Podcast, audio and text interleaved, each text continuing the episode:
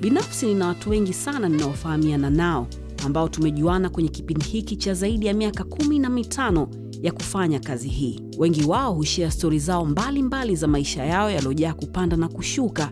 Nami sote tunajua maisha ni milima na mabonde, na kila siku kuna mafunzo mapya katika maisha yetu. Hizi ni baadhi ya hizo stori ambazo watu hawa hukutana au wamekutana nazo katika maisha yao, ambazo zitakufanya usome, uwaze au uangalie vitu kwa umakini zaidi na pia kujifunza. Mimi ni Salama, hawa ni rafiki zangu, na sote tunakukaribisha wewe kwenye Salama na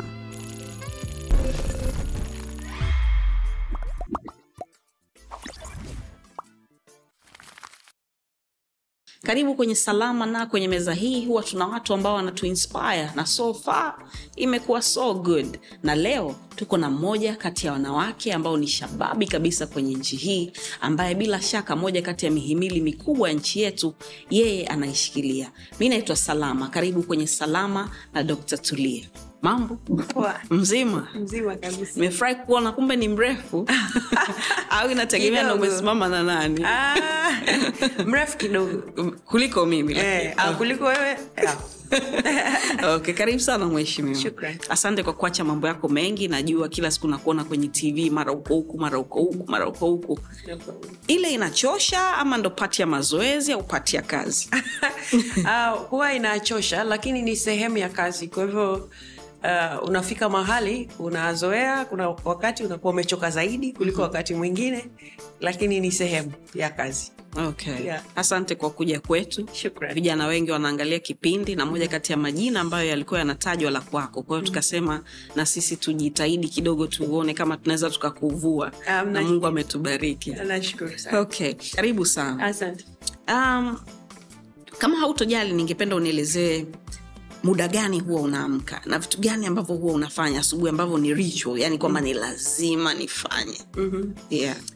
Um, okay. Asubuhi kwa, kwanza kabla sija sijui kuamka ndo maanaake ya kutoka kitandani ama vipi, lakini kabla sijatoka kitandani napata kwanza tafakuri ya niliyopanga kuyafanya kwa hiyo siku, kwa siku ya jana. Kwa hivyo naangalia yepi nilifanikiwa, huwa sifanyi usiku Aha. Eh, kwao nafanya asubuhi kabla sijatoka kitandani.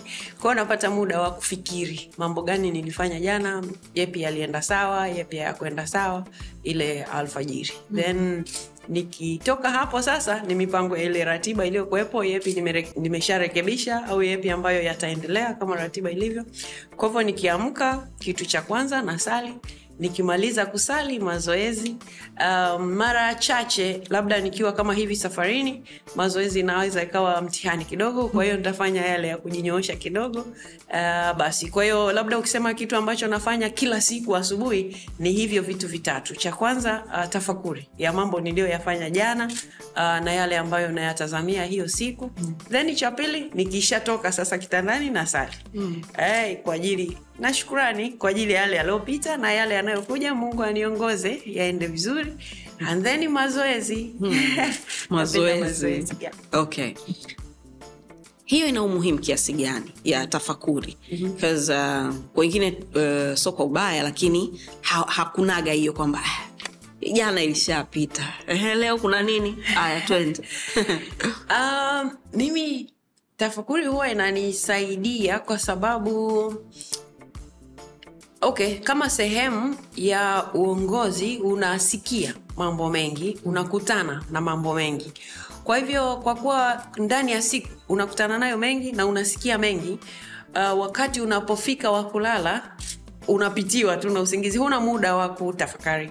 Kwa hivyo hiyo asubuhi unaweza sasa ukapata fursa kwangu mimi napata fursa ya kutafakari. Hivi hili ni jambo zito natakiwa nilifuatilie e, ama jambo hili aliyesema e, ni mtu ambaye anatafakuri au ni mtu tu amesema amesema tu kwa sababu amepata nafasi? Ehe, mm. karopoka. Kwa hivyo napata nafasi ya kuchambua lipi ambalo nitalifuatilia lipi ambalo nitaliacha lipite. Uh, nafikiri kama mtu anakuwa hapati muda wa kutafakari Eh, inaweza ikawa mtihani kwenye kuchukua maamuzi, kwa sababu unaweza ukafika mahali ukasikia Salama amesema jambo fulani mm. lakini jambo lenyewe linaweza kuwa halina uzito, lakini kwa sababu hujapata muda wa kulitafakari unaweza ukaumia ama vipi. Kwa hivyo mi tafakari inanisaidia, ukisema faida zinanisaidia kufanya maamuzi fulani na kuyaacha maamuzi fulani. umenifunza jambo leo Ehe. sasa una nani anakufundisha hivyo? Au nani alikufundisha wewe kwamba inabidi uchukue muda wako kabla hujaamua kitu chochote? Na sio kukurupuka kwamba kwa sababu fulani amesema na kwa sababu fulani labda ana followers mia nane mm-hmm. e, hii sio nzuri. Inabidi nimjibu leo. Uh, kwangu mimi maisha niliyoishi nilikuwa na tafakuri tofauti. Uh, kwa mfano Eh, kwa mfano nilivyokuwa nafundisha labda niseme chuo kikuu. Bado tafakuri nilikuwa nayo lakini si ya, si ya namna ambavyo natafakuri sasa. Kwa hiyo wakati ule nilikuwa na fikiria yani kwa sababu unafikiria kuandika eh, machapisho uh, una, yani lazima uwe na wazo fulani na, na wazo lazima liwe jipya tofauti na watu wengine. Kwa sababu pungufu ya hapo utaonekana unaiba mawazo ya watu wengine. Hmm. na kitu ambacho kinatokea sana kwenye jamii. Mtu anaweza akaona salama anafanya hivi basi na yeye anataka kufanya hivyo kwa sababu kamwona salama anafanya. Uh, pengine yeye an, kwa sababu yeye ndo anaanza baada ya wazo lako kutoka anaweza akafanya vizuri zaidi. Mm-hmm. uh, si jambo baya lakini angeweza kutafakari akafanya kitu kingine kipya. Kwa hiyo katika ulimwengu ule wa, wa, wa kufundisha chuo kikuu Uh, yule mwalimu anatarajiwa awe anaibua vitu vipya. Sasa kwenye kwenye sayansi anafanya utafiti labda wa kufanya jambo hili atachanganya hiki na kile kitatokea hiki basi atasema nimegundua. Lakini sisi wengine huku lazima na wewe ugundue utagunduaje? E, kwa sababu we huna aina za udongo unazozitazama huna. Kwa hivyo unagundua una, una kwa tafakuri ya yale mambo ambayo yanatokea katika jamii unavyojaribu kutafuta hivi hili tungeweza kulifanya namna bora na namna gani bora ili jamii iondokane na changamoto hii. Kwao lazima huwa unafikiri kwa sababu la sivyo utajikuta kwamba unatazama watu wote walifanya nini alafu we ndo unataka hicho. Kwa hiyo nawe unaweza kuja na kitu kipya cha namna ya kufanya jambo. Sasa lazima utafakari. Kwa hiyo wakati huo zilikuwa ni tafakuri za namna hiyo. Lakini pia namna bora ya kufundisha wanafunzi kwa sababu pale mi nilikuwa mwalimu. Kwa hiyo unatamani walimu wakwe, uh, uh, wanafunzi wakuelewe ukiwa unawafundisha kwao na wenyewe unatafakari hivi hivi pale jana mi mwenyewe nikiji, nikianza kujisikiliza hivi wale wanafunzi walinielewa kweli e, na kama hakuelewa nawezaje kufanya kufanya vizuri zaidi wakati mwingine utapata mawazo yao wakisema pengine kwenye eneo hili eneo hili wanaweza wachache sana watakuja kwako kwa sababu wanaogopa wakija kukwambia pengine utafanya mambo ambayo sio eh, watu wanaita kufelisha kitu mm. kama hicho Yeah. uh, sasa sidhani unapaswa kuwa kwa neno la kirahisi mwalimu mwenye kisirani ili uwe mwalimu mzuri lakini mwalimu mzuri ni yule ambaye wanafunzi wanamwelewa na wanaelewana vizuri. Kwa hiyo hayo yote wakati huu ndo nilikuwa nafanya hizo tafakuri. Kwao niseme ni maisha tu yale nimeishi ndo yamenifundisha hivyo. Na hakuna mtu amewahi kuniambia unajua ni muhimu sana kutafakari kufanya nini? Mm. lakini pia nasoma vitabu. Kwa hiyo unapata mawazo tofauti. Uh, unasoma vitabu unawasikiliza uh, wale viongozi ambao umejifunza jambo kwao au unataka kujifunza kwao na hapa mfano mrahisi zaidi naweza kukutajia ili tumalize kwenye swali hili. Ni jambo dogo sana lakini mimi lilinifundisha. Huyu uh, uh, alikuwa kiongozi kule israel. Anaitwa anaitwa uh, perez shimon perez. Hmm. alikuwa anaeleza uh, watu walimuuliza maswali kama haya unayouliza na akasema yeye kila siku akiamka asubuhi jambo la kwanza analofanya anapima ana kilo ngapi. Mm-hmm Eh, lakini utaraji Yeah. utaraji yani kitu kama hicho. Lakini alisema anapima kilo. Akishajua zile kilo zake anajua hiyo siku ale nini ili zisiongezeke kama ziko pale anapotaka ziwe au ale kitu gani ili zipungue zirudi pale anapotaka. Sasa kitu kama hicho unajifunza. Kwa hiyo na wewe ukitaka unaweza kuanza sasa hayo maisha kama kama una unafikiria eh, kwamba nataka kuwa na kilo hizi. Lakini si jambo ambalo mtu mwingine linamshughulisha. Eh, kabisa. Yes. Nimependa, sana mambo mengi, lakini tuendelee. Eh. Nadhani leo umekuja kunifurahisha. Nafurahi kama umefurahi na naamini watazamaji pia watafurahi, nadhani na, na kwa kiasi kikubwa. Yeah.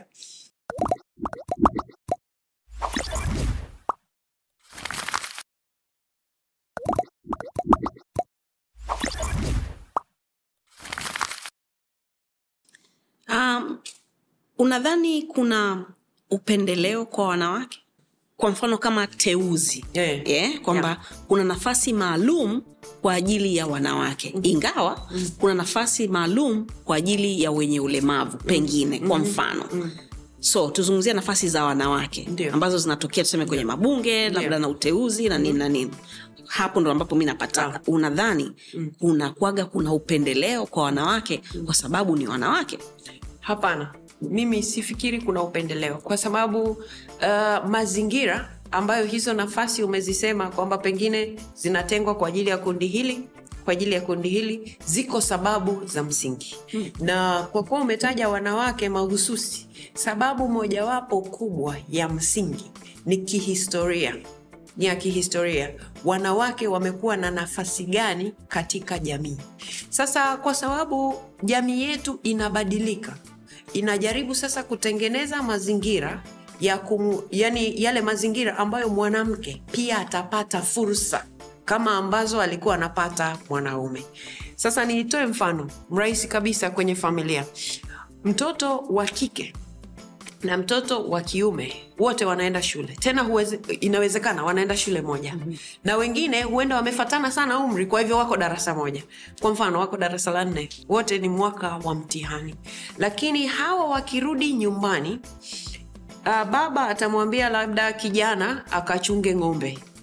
Huyu wa kike ataambiwa labda apike au akachote maji. Yani vitu kama hivyo labda afue au afanye usafi na vitu kama hivyo yale majukumu waliopewa. Huyu aliyeenda kuchunga ng'ombe akishakuta majani pahala anaweza akaenda na kitabu chake akakaa akawa anasoma. Kwa nini? Kwa aina ile kazi. Wakati huyu binti hatopata huo muda huwezi kuwa unaosha vyombo huku umeshika kitabu. Haiwezekani. Au unapika huku umeshika kitabu. Haiwezekani. Sasa kwa hiyo zile aina za kazi zinamuweka huyu msichana mazingira magumu kuliko huyu mwanaume. Kwa hivyo ikitokea kwamba sasa wanasema uh, kama mwanaume anaenda kuchunga ng'ombe sawa huyu anapewa hizi kazi wapeane zamu. Huyu aende leo huyu aende kesho. Hutasema mwanamke amependelewa kwa sababu mwanaume amebakishwa kufanya kazi nyumbani. Hajapendelewa. Wanamwekea mazingira yaliyo sawa na huyu kijana. Ili kama anafeli si kwa sababu ya shughuli za nyumbani.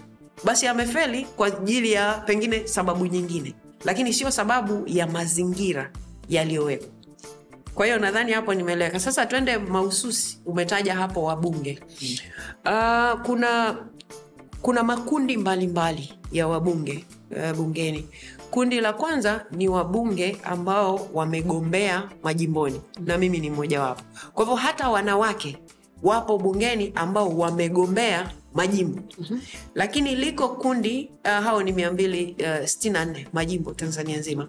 Alafu kuna kundi la pili la wanawake ambao katiba inataka lazima bungeni kuwe na asilimia thelathini ya wabunge wanawake. Kwa nini? Ni kwa sababu inaweza ikafika mahali wale wa kuchaguliwa wote majimboni wakawa ni wanaume wanawake wasiwepo bungeni. Kwa nini? Kihistoria kwa sababu wana yani jamii ilikuwa inamtazama mwanamke namna fulani. Sasa hivi mambo mengi yanabadilika lakini hayabadiliki kwa haraka kadri tunavyotaka pengine tuseme hmm. ama kadri jamii inavyotarajia. Kwa hivyo mabadiliko yako taratibu na yako maeneo ambayo mpaka leo bado mwanamke anatazamwa kwa namna fulani. Na sisi sote tunajua nchi hii tuna rais mwanamke eh, Mheshimiwa samia suluhu hassan. Lakini bado rais yuko pale na mimi mungu amejalia ni spika watu wana, yani wanawatazama nyie wawili. Wala hawatazami kama hivi hao wanawake wana nguvu kiasi hicho ama wanaweza kazi kiasi hicho? Lakini wanawatazama tu nyewe wawili wanaona kama vile eh, mmeweza tu yani hivi. Eh, lakini hawatazami ninyi kama mnawakilisha kundi kwamba kundi hili linaweza kufanya kazi vizuri. Sasa hawa wanawake wa bungeni hiyo asilimia 30 imewekwa pale mahususi kwa ajili ya kuangalia nini? Historia. Kwamba chaguzi zilikuwa zikiendelea zikiendelea wanawake idadi haiongezeki bungeni. Sasa tutawapataje hawa wanawake? Ili wawepo humu sauti yao isikike kwa sababu kwenye jamii na wenyewe wapo. Hatuwezi kujifanya hawapo kwa hiyo wakawekwa hiyo asilimia thelathini. Samani Yeah. dunia nzima iko hivyo ama ni kwetu tu? Uh, kikatiba ni hapa kwetu Okay. lakini uh, ipo pia nadhani rwanda. Sasa maeneo mengine hawajaweka kama sisi tulivyoweka. Uh, wao wana taratibu zao. Okay. maeneo mengine hazipo kabisa hizi taratibu. Kama ghana ama zipo nchi nyingine. Yani lazima tu we nenda kapambane. Kama watu hawajakuelewa hawajakuelewa. Lakini sasa kwetu sisi uh, nadhani na hapa ni wapongeze wanawake viongozi ambao walitangulia mbele yetu wakati huo. Waliona kuna umuhimu na wakaelewana. Katiba ikabadilishwa ikaweka mahususi hii asilimia. Sasa sisi tunafanya vizuri. Tunafanya vizuri kama nchi kwamba katiba yetu imesema. Lakini tuna nchi za jirani na wala hilo jambo halipo. Ila wao wameweka taratibu zingine kwa mfano uganda wao wana utaratibu mwingine. Wanawake hawachaguliwi kama sisi tunavyochagua ile asilimia thelathini. Wao ni kila wilaya kunakuwa na mwakilishi wa wanawake. Kwa anachaguliwa huko wilayani. Kwa hiyo maeneo mengine kama kenya na wenyewe wameweka utaratibu wao wa namna ya kuwapata hawa wawakilishi wa wanawake. Kwa hivyo hata sisi tunataraji hii ya okay, labda niseme tarajio ni kwamba hii asilimia thelathini iliyowekwa itaendelea kuongeza wanawake. Sio tu bungeni lakini na maeneo mengine. Kwa nini? Kwa sababu huu um, yani kama katiba kama imeweka imeweka msingi. Mm. kwamba sehemu zote muwe mkitazama. Yani sio mnajikuta wanaume wote mmekaa alafu mnaona ni sawa. Kama bunge tu ambalo ni wawakilishi wa wananchi linatazama na makundi mengine. Na utaona mwanzoni ilikuwa tu hiyo thelathini baadaye imeingia utaratibu kwenye vyama vimeweka utaratibu namna ya kuwapata. Na sasa kwa upande mi natokea chama cha mapinduzi. Kwa upande wa chama cha mapinduzi kimeweka sasa na makundi sio tu thelathini kwa sababu kila chama kinajihesabia thelathini yake eh, wakati mkienda kwenye uchaguzi. Sasa wao wameweka utaratibu watu wenye ulemavu waweko eh, wafanyakazi waweko eh, vyuo vikuu waweko eh, makundi kama hayo vijana wawepo. Kwa hiyo ile ina, ina, inaweka hayo mazingira. Sasa lengo lake ni hilo kushughulika na changamoto za kihistoria. Hmm. na hili sasa umeuliza kwa upande wa bunge. Lakini Okay. kama ungeuliza maeneo mengine pia ningekue- ningekueleza. Kwa hata mashuleni ya hata mashuleni ni vivyo hivyo. Kwa mfano tunavyosoma takwimu za vijana wanaomaliza kidato cha nne eh, wanawake ni wangapi ama mabinti ni wangapi vijana ni wangapi? Kidato cha sita mabinti ni wangapi vijana ni wangapi? Unaanza sasa kutazama ni wangapi wanaofika chuo kikuu? Au ni wangapi wanaofikia max za kuweza kuingia chuo kikuu? Sasa pale unaweza ukatazama sisi wakati tukisoma wako wanafunzi waliokuwa wanawaishwa chuoni kabla wengine hamjafika. Kwa nini? Kwa sababu wanatazama zile namba wanaona hapa tusipofanya jambo la ziada kuna kundi litaachwa.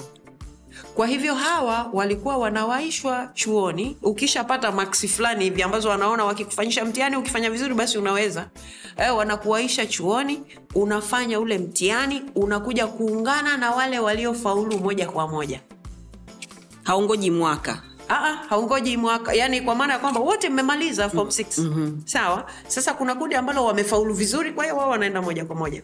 Then kuna hawa ambao kidogo ufaulu huko chini kulingana na vile vigezo vinavyotakiwa. Kwa hiyo wanawaishwa shuleni wanafundishwa Uh, kwa wiki kadhaa alafu anafanyishwa mtihani. Akifaulu ule mtihani anaingia na yeye na wale wanafunzi wengine.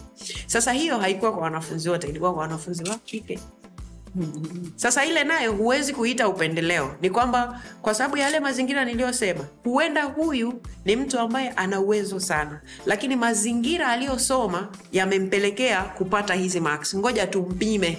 Sisi tukae naye hapa muda huu alafu tuone uwezo wake. Kwa hivyo vitu kama hivyo. Kwa hiyo kimsingi hakuna upendeleo. Nimekuiza hilo swali kwa sababu lilitakiwa liwe la kizushi fulani hivi. Oh. stori ya mtaani ni kwamba wazee wetu Eh. walikuwa wanapeleka kule wanawake bungeni kwa ajili yao wao Oh. U- ushawai kuisikia hiyo kama kama viburudisho fulani hivi kwamba Eh. kuwe na maua jamani maua maua Eh, muhimu hapana. Eh. kwa sababu uh, mimi niko niko bungeni uh, kipindi kilichopita nilikuwa mbunge wa kuteuliwa na rais na sasa ni mbunge uh, wa jimbo la mbeya mjini Uh, sijaona hayo mazingira labda yanayo yanayopelekea kwamba hawa wanawake humu ndani ama wabunge wanawake humu ndani wapo kwa ajili ya eh, kama maua fulani kupendezesha bunge. Mm-hmm. hapana. Au wanafanya kazi. Wengi yani niseme asilimia kubwa kwa sababu katika mazingira yale watu ni wengi. Huwezi kupima Uh, kila mtu alafu ukasema wote wanalingana. Mm-hmm. lakini kwa asilimia kubwa wanajitahidi kufanya kazi zile ambazo wanatakiwa. Kwa hiyo niseme wengi wao. Na hata hao ambao na, nasema wengi wao ni kwamba pengine ni wale ambao hata huku nje mnawasikiasikia huyu yuko, yuko pale yuko pale yuko pale ni kwamba alikuwa na jambo fulani anafikiria kulifanya kwa ajili ya jamii kwa hiyo ni rahisi zaidi amepata fursa anafanya hilo jambo. Mwingine yuko sasa katika kulifikiri kuliweka ameona mwingine anafanya hivi anayakusanya yale mawazo anafikiria naye kufanya jambo fulani. Mm. kwa hiyo wengi wanafanya kazi nzuri na pia sijaona sijayaona hayo mazingira ya wanawake labda kujiona Uh, sisi sio wabunge sawa na hawa. Na uzuri wake ni kwamba katika hayo makundi ya wabunge nimekutajia machache sisi kama unataka kusikia yote lakini nimekutajia machache. Sasa katika katika hayo makundi ya wabunge uh, wote kiapo kinafanana mm. uh, cha pili wote malipo yanafanana hakuna cha umeingia umeteuliwa na rahisi au wewe una jimbo mwingine sijui mbunge wa wanawake huku nje mmezoea kuwaita wabunge wa viti maalum mm-hmm. e, au mbunge sijui kutoka baraza la wakilishi wote wanafanana ni kama kama kama tennis iko pay sio kwamba Eh. mwanaume anapewa zawadi Ah. kubwa mwanamke anapewa zawadi ndogo wote ni sawasawa okay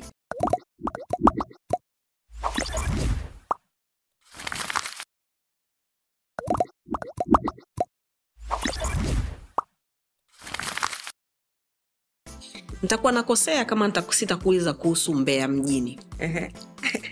E, katika sehemu ambazo zilikuwa zinaangaliwa sana katika uchaguzi wa mwaka wa mwaka uliopita kwako pale. Na hiyo ni kwa sababu ya mpinzani wako ambaye ulikuwa unasimama naye. Mtu ambaye uh, kwenye tasnia ambayo sisi tupo ni mtu ambaye alitumika kwa ajili ya kuelimisha sana vijana kuhusu maisha ya mtaani na mambo kama haya. Ilikuwa ngumu kiasi gani kwa wewe kuamua kwamba you know what ntaka niende head to head na huyu jamaa Um, ukisema ugumu ni kweli kwa sababu majimbo ya mjini yote huwa yana changamoto nyingi. Lakini uh, mimi si mtu wa dakika za majeruhi. Kwa ujumla mimi sio mtu wa dakika za majeruhi. Uh, ni mtu ambaye nafanya maandalizi. Kwa jambo lolote ninalolifanya. Labda itokee sijui ni jambo gani la dharura linalotaka nifanye kwa udharura. Lakini uh, ukisikia niko mahali nafanya jambo fulani ujue nimefanya maandalizi. Kwa hivyo hata kuja kugombea mbea mjini nilikuwa tayari nimeshafanya maandalizi nimeshafanya utafiti nimeshagundua wapi na wapi na wapi nimeshafanya shughuli hizo za wapi na wapi na wapi zilizoonekana eh, ziko namna fulani. Ah, lakini mwanzoni mwanzoni hata yeye pamoja na na wengine walikuwa wanaona kama masihara hivi kwa sababu wanaona kama ni mambo pengine madogo madogo lakini hayo madogo madogo ndio kwenye siasa yana maana. Kwa hiyo by the time uchaguzi unafika eh, tayari eh, tayari mambo yamekaa vizuri. Yeah. kwa hiyo watu tayari wamesha kupokea na wanakukubali. Kwa hiyo siasa ni watu. Mm. nyinyi ni marafiki? Na na yeye Uh, si maadui lakini siwezi kusema marafiki. Kwa sababu marafiki ni wale watu ambao mm. twende tukanywe chai sijui nini eh, mambo kama hayo. Hapana yeah. si maadui yani kwa maana ya kwamba tunasalimiana kama hivyo tunaweza kusalimiana kwa ujumbe wa simu tukikutana na nini tunapiga stori kawaida sana. Okay. yeah, lakini uh, hatuna yani sijui labda nimeelewa tofauti. Mm, lakini maana rafiki ni hivyo hivyo. Sio marafiki lakini sio maadui. Tunawasiliana tuna, sawa. yep. okay. Nataka turudi nyuma kidogo uniambie jinsi ambavyo umekuwa Mm. e, katika mazingira gani? We ni wale ambao kwa katika mazingira magumu ya kubeba kuni ya kuambiwa leo nenda kachunge ng'ombe nini? Ama ilikuwa nyumbani kwenu ndo kijijini nyii ndo mlikuwa mna Land Rover? Kwa hiyo wote wa, kijijini nyii ndo mlikuwa mnatoa lift. Ili, uli, uli, umekuwa vipi?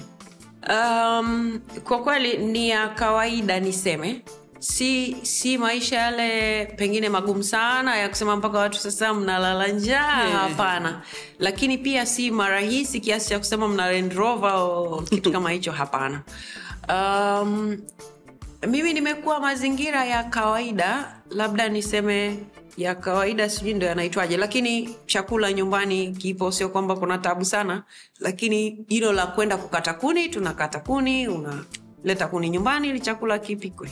E, na we mwenyewe utapika. Ila tofauti yake tu ni kwamba mazingira yale hayakuwa ya kusema muda wa kusoma. Labda mtu anashindwa kwenda shuleni e, ameambiwa akachote maji. Au ameshindwa kwenda shuleni kwa sababu ameambiwa apike chakula. Hmm. au kijana ameambiwa ka, kachunge ng'ombe badala ya kwenda shuleni. Hapana. Ha, hizo kazi zote zilikuwa zinafanyika nje ya muda wa shule.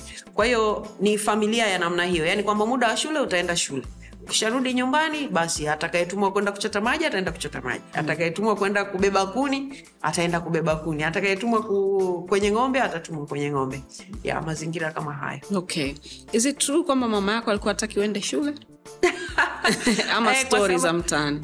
Aa, ye mwenyewe amesema. Kwa hiyo sio stori ya mtaani. Lakini si shule kwa maana ya nia ya kwamba hataki uende shule. Mm. anawaza kwamba wewe uko labda anawaza kwa udogo wako uh, ukienda mbali na yeye anawaza hivi nini kitatokea mm-hmm. yaani kitu kama hicho kwa hivyo yeye alikuwa anawaza hivi kweli kwani lazima kama vile kwani lazima aende alikuwa na kulinda yani. E, yani kama vile huyu akae tu hapa maskini. akae tu hapa ilo niwe namtazama kwa karibu si kwamba nilikuwa mgonjwa lakini eh, pengine ile mwili mdogo na nini anawaza na umri huu tena anaenda mbali kwa sababu darasa nilivyomaliza darasa la saba nilifaulu kwenda loleza kwa akawa anawaza na loleza si mbali sana e, na nyumbani lakini alikuwa anawaza tu huko anaenda kumkuta nani alafu nani atakuwa anamtazama kwa hiyo kitu kama hicho okay Yeah.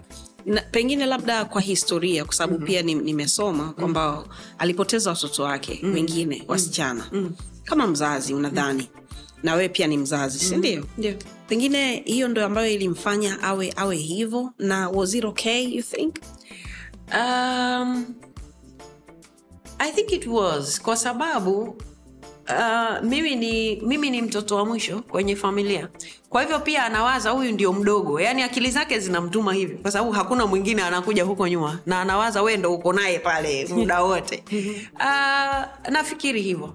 Na pengine kama eh, kama baba ama ama kina kaka waliomtangulia au kina dada walionitangulia wangeona ni sawa pengine ange, angeweza kupata kupata hiyo fursa mm. ya kwamba bwana mama amegoma eh, lakini hakupata hiyo fursa kwa Yeah. sababu hamna mtu alimsupport amna eh, okay yupo mama yupo Okay. baba hayupo unadhani anajivunia wewe kiasi gani uh, mama mm-hmm.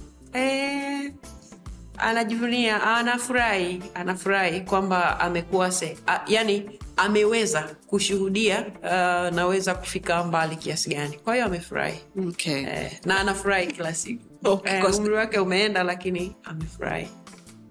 Kama mzazi ambaye hauko kwenye spotlight na watoto wako binafsi mi siwafahamu watoto wako lakini najua kwamba unao kwa sababu ya, ma, ya, ya maandishi na sehemu ambazo tunasoma kwa nini umeamua hivyo kwa sababu kwa wenzetu kwa mfano kama seme the states eh, ukiwa kiongozi mkubwa kwenye kwenye dola kama hii mm. lazima kuna sehemu utaenda labda uko na mume wako na watoto mm-hmm. wako piga picha ameenda mm. for ice cream tuko pale mapaparazi kinashelua lazima wapige picha yeah. lakini hamna kitu kama iko kwenye maisha yako mm. kwa nini uliamua hivyo um, niliamua hivyo kwa sababu maisha ya siasa yaani mimi ndio mwanasiasa. Mume wangu sio mwanasiasa wale wale wala wale watoto. Sasa umeeleza kuhusu hizo nchi nyingine uh, na wenyewe wana namna yao ya kuendesha siasa. Hmm. kwa hiyo uh, mazingira ni hayo. Ila mimi niliamua hivyo kwa sababu ya mazingira ya siasa zetu. Nisingependa watu wafike mahali kama wanataka kunizungumzia mimi vibaya basi waende kwa mume na kwa watoto na vitu kama hivyo uh, ili hawa wawe na maisha yao ambayo yako tofauti na siasa kwa sababu wao sio wanasiasa eh. okay e, katika vitu ambavyo umeshawahi kusema ah, na hiyo inakuja kutokana na hapo ambapo tumeishia mm. ni swala la watu kumwogopa mwenyezi mungu pamoja na teknoloji mm. kwa sababu eh, wote tunajua jinsi ambavyo teknoloji haisahau kitu chochote mm. hata hiyo pia marehemu ruge alisema mm. kwa sababu kuna vitu ambavyo vinaendelea kubaki pale pale Yeah. Tukisema teknoloji mm. kwako wewe kipi unawaza kwanza? Uh, nawaza niseme permanency nawaza yani nawaza kudumu kwa jambo. Hmm. unaogopa? Hapana. Hapana. Siogopi kwa sababu uh, sija labda niseme hamna kitu ambacho pengine nimefanya mm. ambacho au nimesema ambacho natamani labda ningebisha kwamba sijasema yeah. so it's okay okay shuleni yeah. wewe ulikuwa ni mwanafunzi wa aina gani na uli, ulikuwa na, na, na haya maono ambayo yako hapa sasa hivi Um, sijui watu wananitazamaje lakini mimi ni mtu mpole sana. Ni mpole like, spendi ugomvi. Spendi ugomvi. Kwa hivyo siwezi sijui kama mtu niligombana naye labda kwa maneno nayo kwa sehemu. Lakini sio mtu mgomvi. Yani ile mwepigapiga makelele alafu sijui nini Ka- kama- na mashati na nini ah, hapana. Sijawahi yani kupigana kwa kirahisi. Wacha. Ah, sijawahi. Sijawahi. Sasa um, hayo hilo nalo lina uzuri wake lina ubaya wake. Kwa nini? Kwa sababu mazingira yaliyopo si kwamba watu wanaokuzunguka ni wa aina hiyo. Mwingine ni mkorofi tu anataka mpigane. Kwa hivyo kama anataka tupigane kama ni shule ya msingi mimi nitakimbia. Eh, nitakimbia. Saa nane upiki. Ah, nitafika lakini nitakaa mazingira ambayo nataka nimuone yeye yuko wapi. Alafu nijue sehemu ya kutokea ni ipi. Nikimbie hadi sehemu ambayo naona hata hataweza kunikuta alafu kesho nikija sini shuleni. Kwa hiyo akinipiga shuleni anatafuta fimbo kwa mwalimu. Eh, yeah. kwa hiyo kwa hiyo namna hiyo. Wakisema mi mtu wa aina gani shuleni ni wa aina hiyo. Sasa kuhusu uh, ndoto uh, hapa nilipo. Niseme nilivyokuwa nasoma kidato cha tano na cha sita. Zanaki. Uh, zanaki. Uh, niliwahi kufikiri kama ningekuwa mwanasiasa. Kwa sababu unajua unashiriki uh, zile debates uh, na wenzio na nini unawaza Eh, naweza kuwa mwanasiasa pengine mm. uh, kwa hiyo mnataniana vile utakuwa hivi utakuwa hivi um, sasa hiyo hoja ya kwamba naweza kuwa mwanasiasa sio mwanasiasa wa aina fulani tu mwanasiasa mm. sijui wa ngazi gani lakini baada ya kumaliza chuo baada ya kumaliza uh, zanaki nikaenda chuo chuo tukaenda tukasomasoma tukamaliza. Ah, elfu mbili na kumi na nne nilikuwa mjumbe wa bunge la katiba. Na mwaka ule sasa ndo nilijiambia kwamba siwezi kuwa mwanasiasa. Baada ya kuingia kwenye bunge la katiba. Ya moto sana ile e, kwao nikajiambia "Ah, nafikiri sio sehemu ambayo naweza kufanya kazi. E, kwa nini? Kwa sababu maz, eh, sio kwa maana ya mazingira ama watu lakini nilikutana huko na watu wa kila aina. Kundi moja ambalo eh, well, sitawataja majina lakini niliona yani wanajidai sana mpaka nikawaza kwani hawa ni miungu au vipi? Yani unajua mimi nilienda katika kundi la watu mia mbili na moja. Kwao mi nilikuwa nawakilisha uh, vyuo vikuu. Mmojawapo wa watu waliokuwa nawakilisha vyuo vikuu. Kwao nimefika kule umekutana na mawaziri yani si watu ambao kama mwalimu wa chuo utawatafuta. Yani huna sababu ya kuwatafuta. Lakini kule e, umekutana nao na wote sasa ni wajumbe. Hmm. sasa ungetara, ungetaraji labda hata wee nikikusalimia e, salama mambo si utajibu tu safi lakini mtu anageuka namna hii anakutazama kama vile eh, nikawaza ah, watu wa ajabu sana. Yani salamu tu anataka kwani asalimiweje? Kwao nikagundua mm uh, hii siwezi. Kama watu wako namna hii hilo ni kundi moja. Kundi la pili ni ile watu huku nje mmeongea mambo tofauti mmekubaliana mambo tofauti alafu akifika mle ndani anaongea unasema "Eh, hivi ni salama tulikuwa tunajadiliana naye pale? Amebadilika kabisa. Kwao vitu kama hivyo vika, uh, nikajiambia mi siwezi kusema uongo na naona watu jamani huu ni unafiki wa hali how is that going? Now that uko ndani. Uh, still i still face uh, challenges kwa sababu bado sifikiri kama nimeweza kufanya vizuri, sa, vizuri sana kwenye eneo la kuwa mwanasiasa. Hmm. uh, kwa hivyo hiyo ni changamoto kwa sababu siasa ina mambo mengi na mimi mambo mengi si, siwezi kuyafanya. Kwa hiyo linanipa linanipa uh, changamoto lakini tunakwenda vizuri kwa sababu kuna pande nyingi. Kuna upande wa siasa sana kuna upande wa kazi sana. Kwa basi mi nimechagua kazi. Mm. e, mtaani kuna kuna kuna usemi kuhusu ugumu wa kufanya kazi na watu ambao wako serikalini mm. kama hivyo ambavyo ugumu uliupata ulivyoenda kwenye bunge mm. la, la katiba kwamba mtu kwa sababu anajiona na cheo mm. anaona like oh, Eh. utaniambia nini kama kiongozi mkubwa ambaye una, una uwezo wa kuongea na karibia na kila mtu wa kaliba tofauti tofauti katika nchi hii kuwa unawakumbusha kwa sababu uh, bahati nzuri mwaka huu eh, na marafiki wanne watano mwaka, mwaka, mwaka, wa uchaguzi wamebahatika kuingia bungeni. Kwa hiyo mnaongea sometimes wanaelezea challenges wanaelezea mchakato mzima mpaka bunge siku ya kwanza linavyoanza. Hizo uh, mnavyowafundisha. Kama kama kuwafunda fulani hivi ili wakae sawa. Yaani mtu anapoingia kule siku ya kwanza anajua kipi kimempeleka pale. Kama kiongozi huwa unaongea nao kuambia kwamba inabidi hivi ndo ambavyo unatakiwa umtreat mwananchi wako na sio hivi. Do you guys talk about it? We do. Lakini mazingira ni hayo kwa sababu mtu akishafika bungeni ni mheshimiwa mbunge. Kwa hiyo ana, ana yani ana eneo lake la uwakilishi. Kwa hivyo si mara zote atasikiliza anachoambiwa lakini kwa asilimia kubwa watu wanafuata kile ambacho wanaambiwa lakini si wote. Kwa nini? Kwa sababu ni kundi kubwa. Kwa hiyo kuna mwingine amekuja pale eh, ye ni mjuaji. Yani anajua kila kitu madamu ameshashinda. Hmm. e, na kuna mtu ameshinda lakini anataka kujifunza. Na kuna mwingine ni mdogo sana ajawai kufanya kazi mahali popote. Yani kagombea ubunge tu ana miaka sijui ishina ngapi. Imeitika. Mm. na kuna mwingine ni mtu mzima kwa hivyo hata sisi wabunge kwa wabunge tunafundishana. Na mimi sasa kama kiongozi najitahidi kukutana nao kwa makundi leo utakutana na wanawake mtazungumza mawili matatu. Kesho utakutana nao na wabunge vijana nawapa ushauri na nini. Kwa sababu maisha ya bunge ni miaka mitano. Hakuna mtu anajiambia maisha ya bunge ni miaka ishirini. Unaweza sawa kuwa na mipango kwamba mimi nitakuwa mundani miaka ishirini lakini huko nje, huko nje kuna wajumbe kuna wapiga kura. Na mambo kama hayo. Kwa hiyo lazima lazima eh, u, u, uwaelekeze wewe kama kiongozi. Na mimi najitahidi kufanya hivyo. Okay. yeah.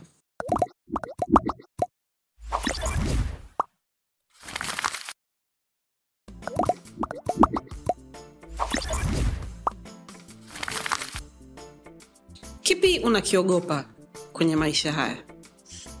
Um, hmm, maisha gani? Haya siasa ya, ya, ya kwetu kama binadamu. Ah, kama binadamu. Um, kama binadamu sina hakika sana kuna jambo naliogopa isipokuwa nisingetamani um, sio nisingetamani. Ni- labda niseme namwomba mungu uh, niondoke wakati nikiwa nimemaliza lengo alilokuwa ameniletea duniani. Labda naweza kusema hivi. Um, kuna mtu ambaye huwa unaenda kumfata na kumwomba ushauri wa vitu vyako ama yani particular person? Au ka, kuna baadhi ya vitu na kuna watu wake? Uh, hapana. Sina mtu mmoja nayemtazama kwa hiyo hutegemea hutegemea hoja iliyoko mbele yangu. Then nitafikiria labda hoja hii fulani anaweza kuwa na ushauri kwa sababu anaijua zaidi hoja hii fulani anaweza kuwa na ushauri kwa sababu anaijua vizuri mm-hmm. yeah, na mengine pengine nawaza mm, ili nikiomba ushauri itakuwa mtihani kwa hiyo ngoja mimi mwenyewe nilibebe kwa hiyo inatokea yeah. okay. unadhani ni jambo bora Ah, kwa mimi linanisaidia kwa mimi linanisaidia mm. kwa sababu ukipata ushauri wa watu wawili watatu na wao wote wanazungumza kitu kinafanana wewe peke yako ndo umewaza tofauti maana yake pengine cha kwako ndio kiko kidogo eh, na shida lakini eh, si mara zote inawezekana kabisa watatu wakawa wanawaza jambo moja we ukawa unawaza tofauti na we ukawa sahihi mm. yeah. sasa kwa sababu yote hayo yapo eh, yako mambo ambayo unaweza kushauriwa na yako mengine inabidi ujishauri mwenyewe tumalize kwa step kubwa kwenye maisha yako ambayo ambayo umepiga ya kuwa spika sasa kamili mm. e, vitu vilitokea ambavyo ilibidi mabadiliko yatokee mm. e, kwenye sehemu ambayo unafanyia kazi mm. kwa mtu ambaye ulifanya kazi na huyo mtu pengine kwa, kwa miaka kadhaa mshazoeana mnajuana mna mambo yenu mm.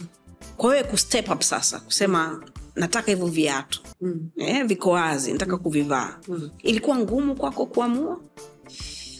Um, haikuwa ngumu kwa sababu uh, nimekuwepo hapo na kwa sababu nafasi iko wazi. Unajua ni tofauti na na mazingira labda niseme elfu mbili na ishirini ile novemba wote mmeshashinda alafu nafasi zote ziko wazi. Mnagombea sindio mm-hmm. kwa hivyo ukigombea pale eh, kidogo inakuwa kama kuna mtu unataka kumtoa sio? Yupo mtu alikuwa na hiyo nafasi na yeye anagombea kwa hiyo unamtoa. Mm.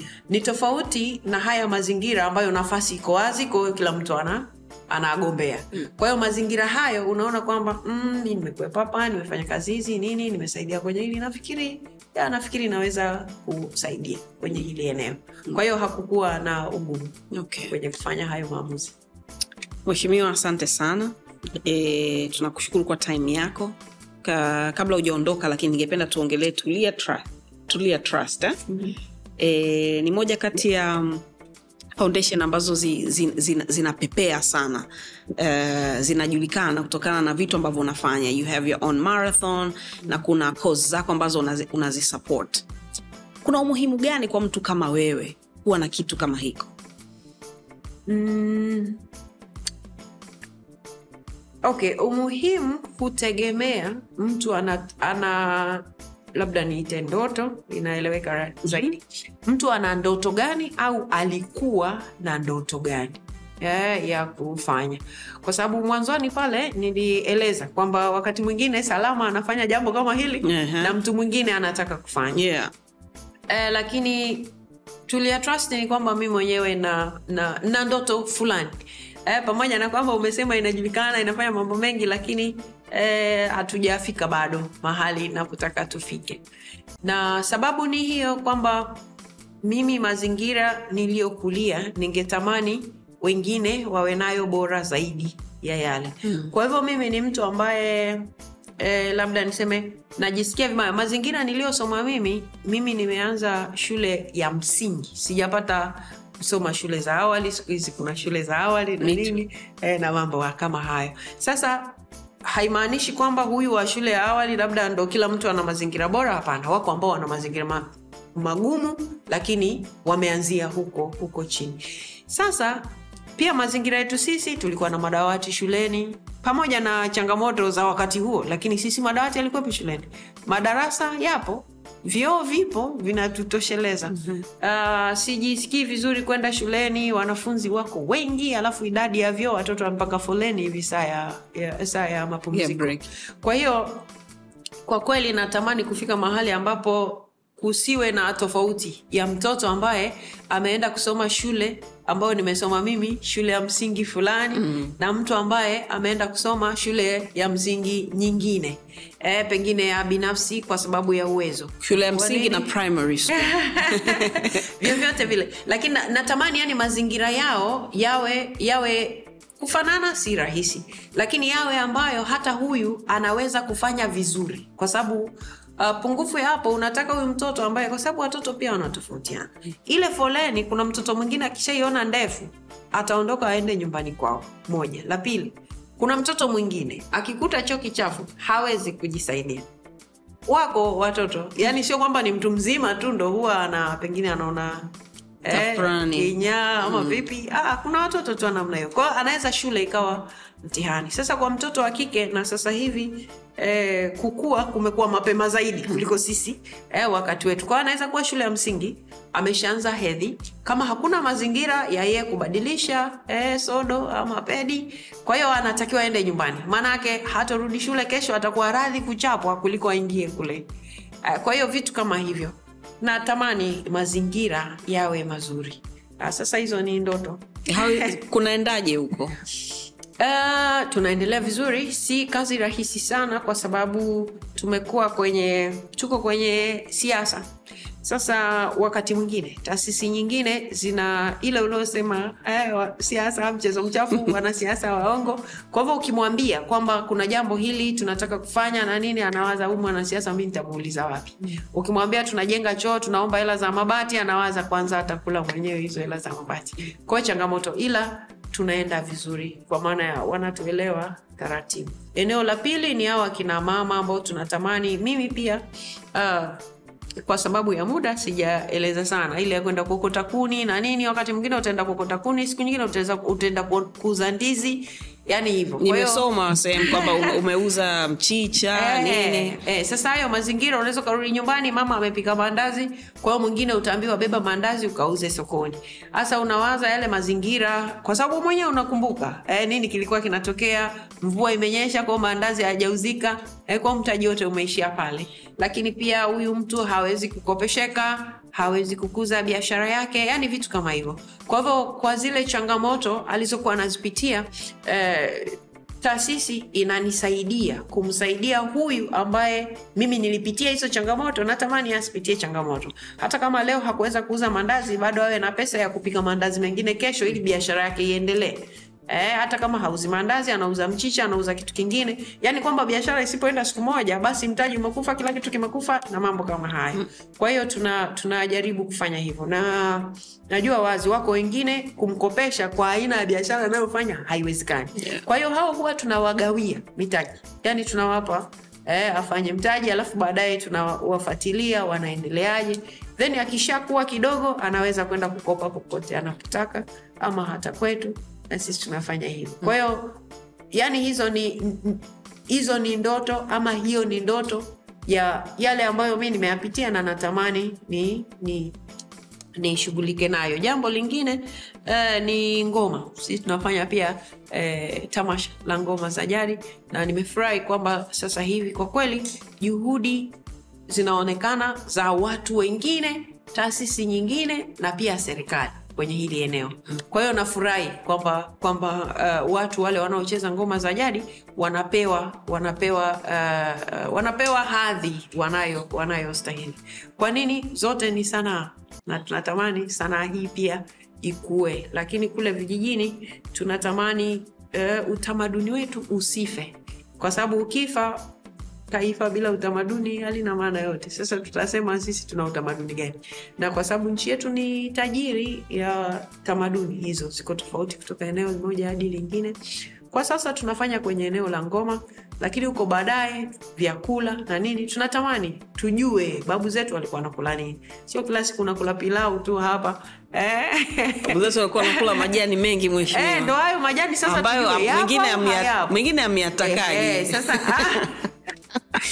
Vitu kama hivyo kwa hiyo kwa hiyo hilo eneo la ngoma lakini tunatamani tunaliboresha pia kwa sababu wale watu wanaoshinda kwenye hilo tamasha letu tunawapeleka bagamoyo ya taasisi ya sanaa na utamaduni. Bagamoyo wanasoma kule. Yeah. ili wale sasa wanakuwa ni wasomi kwenye hilo eneo kwa wakirudi vijijini zile ngoma zitachezwa lakini kitaalamu na sisi tunatoa hizo fursa. Na wewe siku tukisikia salama dei tutatamani tukuletee kikundi kimoja.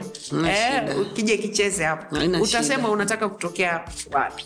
Kwa hiyo mambo nice. kama hayo na hii inasaidia inasaidia kuondoa umaskini kwa namna fulani kwa sababu vikundi vinatoka vijijini vikishakuja kushiriki kwenye tamasha lile wanashangaa ile steji na nini na mambo kama hayo basi wanabadilishana mawazo na vikundi kutoka sehemu nyingine watu wa vikundi kutoka zanzibar kutoka sijui wapi yani nchi nzima kuna kuna pengine em, faida na hasara za za, za za kutumia jina lako si ndio mm-hmm. kama hapo umesema kwamba akiona tulia naona huyu mwanasiasa mi nimpe hela aende apeleke mbea mjini huko kwa watu wake mm. so hiyo ishawahi ku, kufikiria ukasema kwamba pengine nisiite tulia pengine niite tukuyu mm. ishawahi ku, ku kwenye kichwa chako hapana sema tu kwa sababu jina eh, jina sasa hivi linaweza kuhusishwa na mtu. Mm-hmm. lakini E, tulia pia ni kitenzi. Eh, kwa hiyo mtu anaweza akaifanya aka, aka kama kitenzi. Ila si jambo baya kuhusishwa na mtu ili watu wajue unasimamia uh, kitu gani. Kwa hivyo unaweza ukaita kweli jina la mahali. Lakini mahali hapawezi kubeba ndoto hapawezi kubeba ndoto lakini ukiita kama hivi salama na mtu anamjua salama anawaza salama ataongea na nani mm. sindio Yeah. eh, kwa sababu anamjua salama lakini kipindi kingeweza kuitwa kitu, kitu tofauti mm. kwa hivyo tulia trust mtu anamtazama tulia anasimamia nini alafu anaona yale mambo ambayo taasisi inafanya anaweza kusema ah, okay kumbe kumbe kumbe mm. eh, very nice. Yeah. so mi nilikuwa nakuambia asante sana kwa kuja kuongea na sisi dada yangu. Wewe ni inspiration kama ambavyo mheshimiwa rais yupo kwa watoto wa kike e, wengi E, najua tumeshai kuwa na, na spika mwanamke mm. lakini spika mwanamke kijana mm. eh, ambaye mwanzo alikuwa naibu sahizi mm. yuko kamili mm. wewe ndo wa kwanza mm. sisi unajivunia wewe sana Shukrani. asante kwa kuwa kutuongoza kuwafanya watu waamini kwamba inawezekana asante kwa kuwa dada Eh, na kuwa mama kwa watoto wako ukienda nyumbani wasalimie salimie na shemeji. Yupo, okay. sawa wasalimie sana na tunakutakia kila la heri katika kila kitu ambacho unafanya. Shukrani. asante. Asante sana. Umesikia? Mwenyewe. Huyu hapo kaja leo katuambia jinsi ambavyo amekuwa vitu ambavyo anapambana navyo na jinsi ambavyo anajipanga. Hopefully utakuwa umeokota mawili matatu kutoka kwa dr tulia. Mi naitwa salama. Kwa niaba ya kila mtu mundani tunakushukuru kwa kutuangalia na kutusikiliza take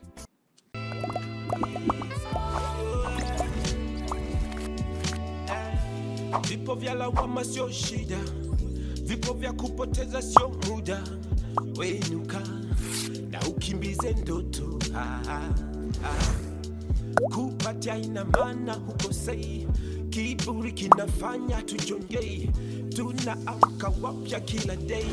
Hey, hey, hey, hey. Slow ila kufika unawahi, chozi na mfuta na cry, tukipenda na Mungu anafurahi yeah. yeah. Mi sihitaji kucomplain